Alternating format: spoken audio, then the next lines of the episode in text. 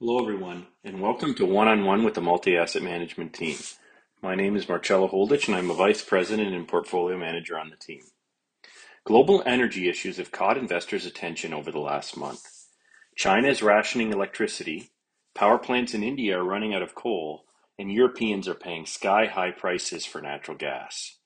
While North America is in better shape, the issues around the globe are contributing to higher energy prices here as well including gasoline at the pumps. How did we get here, and will it cause a broader economic slowdown? Those are the questions we've been asking ourselves recently. First, let's get into the reasons for how we got here. Reasons range from bad luck, in the case of calm winds curtailing wind turbine electricity supply in Europe, to simply bad policies in the case of China's reduction in imports of coal from Australia for political purposes. Other factors include a reduction in coal, oil, and gas extraction because of both the pandemic and government policies to combat climate change.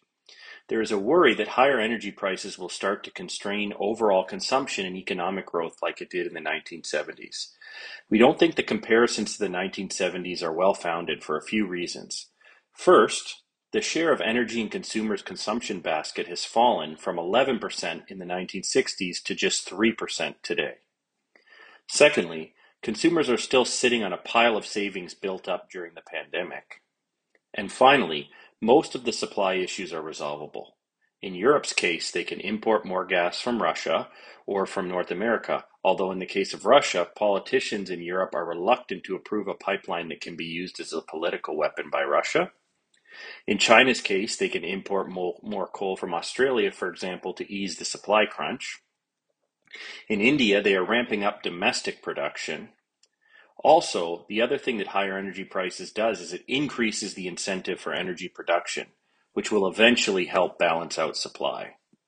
And while we don't expect a broader economic slowdown due to higher energy production, we still believe that OPEC supply discipline and recovering demand will keep oil prices elevated into the next year.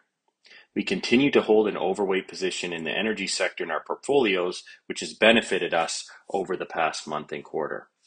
More broadly, our call to overweight equity and simultaneously underweight bonds continues to reward our investors.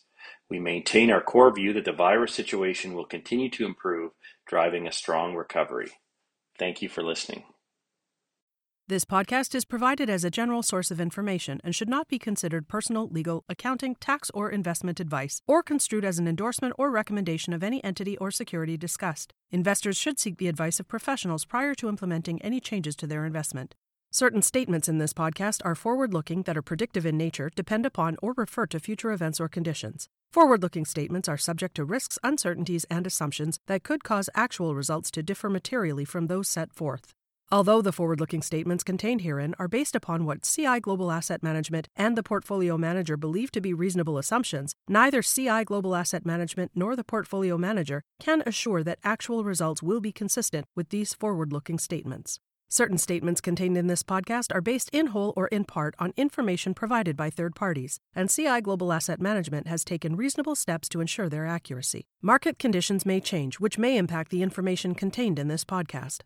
Commissions, trailing commissions, management fees, and expenses all may be associated with mutual fund investments. Please read the prospectus before investing. The indicated rates of return are the historical annual compounded total returns net of fees and expenses payable by the fund, including changes in security value and reinvestment of all dividends or distributions, and do not take into account sales, redemption, distribution, or optional charges or income taxes payable by any security holder that would have reduced returns. Mutual funds are not guaranteed, their values change frequently, and past performance may not be repeated.